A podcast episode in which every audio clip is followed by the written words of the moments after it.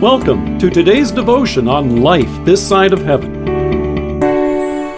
The word of God from 1 Corinthians chapter 1 verse 18. For the message of the cross is foolishness to those who are perishing, but to us who are being saved it is the power of God.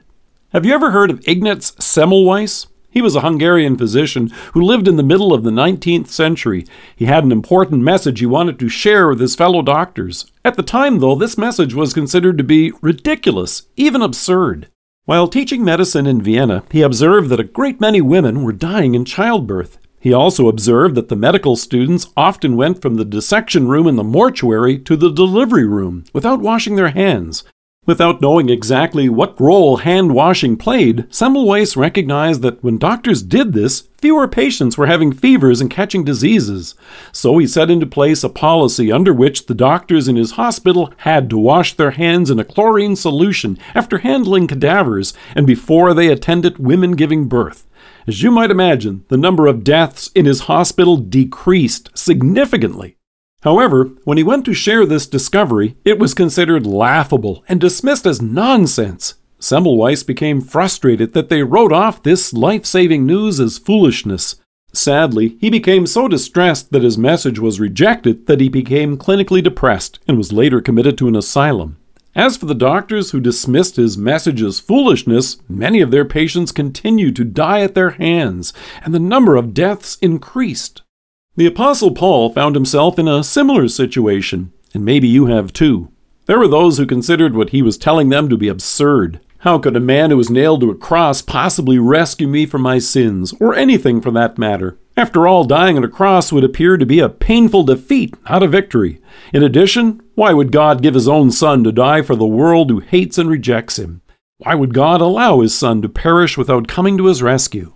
At this point, it might be tempting to think that Paul would have become discouraged, just as Ignaz Semmelweis became despondent when they rejected his message as foolishness. After all, it can certainly be disappointing for you and me when we share the gospel with someone we love and they dismiss it with a condescending smile. However, Paul didn't forsake this message. That's because you and I have a God who, in love, has not forsaken us. What an amazing salvation it is that God has accomplished. By sending his Son in the flesh to bear our sins on the cross, his death for us is sufficient to pay for your sins and mine and the sins of the world. No other sacrifice could accomplish this. And in love, Jesus made this sacrifice for you and me. Had God come to his Son's rescue, you and I would still be lost and would perish in our sins. But as Jesus notes, For God so loved the world that he gave his one and only Son, that whoever believes in him shall not perish, but have eternal life.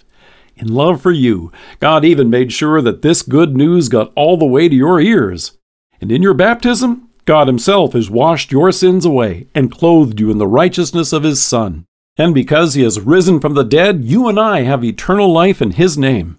You can be sure that no one now questions the importance and efficacy of hand washing. Today it's acknowledged to be the single most important activity that reduces the spread of infection. It saves lives. We may even chuckle and shake our heads and wonder how folks back then didn't know that. However, did you know that according to the U.S. National Library of Medicine, it wasn't until the 1980s that the CDC published the first national hand hygiene guidelines? No, just because our culture dismisses the message of the cross as foolishness doesn't change the fact that it saves lives. So be bold. The facts are on your side. As Paul notes, for the message of the cross is foolishness to those who are perishing, but to us who are being saved, it is the power of God. Let us pray. Loving Savior, thank you for washing me clean of my sins. Help me to sound out the good news. Amen. Thank you for joining us. If you are listening to us by podcast or on Alexa, we invite you to browse the resources that are available on our site at lifethissideofheaven.org. God bless you and have a great day.